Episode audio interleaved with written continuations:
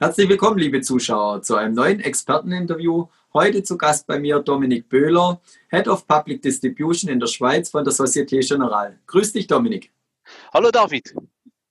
Ja, das Jahr ist schon ein paar Tage alt nun und wir wollen heute mal wieder schauen, was in der strukturierten Produktewelt so passiert ist. Siehst du schon erste Trends dieses Jahr, die sich abzeichnen? Ja, von, äh, von Trends kann nicht wirklich die Rede sein. Ich will mal sagen, dieses Jahr hat so begonnen, wie äh, 2020 aufgehört hat.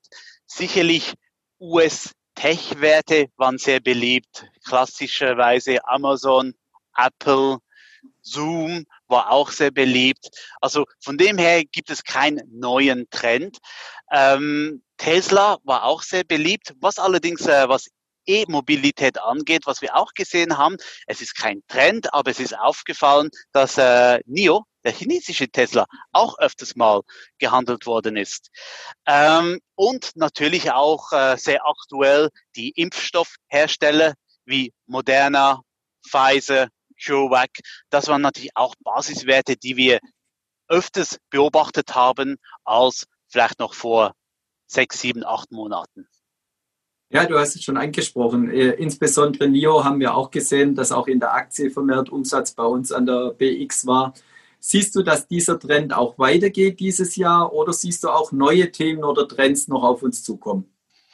Ja, also themenspezifisch sehe ich nicht wirklich einen Trend, aber vom Verhalten her sehe ich einen kleinen Trend. Also wir haben es auch in vorherigen Interviews das eine oder andere Mal angesprochen, dass vermehrt ähm, US-Basiswerte gehandelt worden sind der Trend, den ich heute feststelle, ist, dass die Vielfalt an Basiswerten zunimmt, wo früher, wie ich auch schon mal erwähnt habe, eher Schweiz- oder Europalastig war, sehen wir heute wirklich eine große Vielfalt von asiatischen, amerikanischen, europäische Basiswerte. Also das ist etwas, was ich sicherlich auch für 2021 weiter so erwarten werde. Und hast du uns noch speziell ein neues Produkt oder ein neues Underlying auch mitgebracht, das ihr vielleicht auch äh, aufgelegt habt oder in naher Zukunft auflegt? Ja, danke für diese Frage. Das ist natürlich immer eine sehr gute Frage. Ähm, ja, das haben wir. Und Jetzt, wo wir uns in den vorherigen Fragen und vorherigen Interviews oft aufs Ausland konzentriert haben, die Schweiz haben wir auch nicht ganz vernachlässigt. Denn doch in der Schweiz gibt es nach wie vor sehr interessante Basiswerte.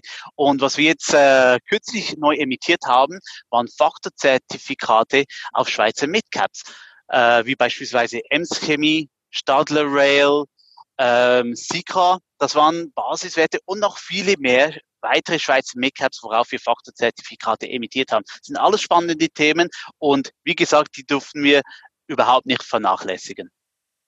Das hört sich sehr spannend an, dass ihr auch nach dem Schweizer Markt schaut. Vielen Dank für das Update, was die strukturierten Produkte angeht. Liebe Zuschauer, schauen Sie wieder bei uns rein, wenn es heißt Experteninterview bei BXWIS TV. Herzlichen Dank.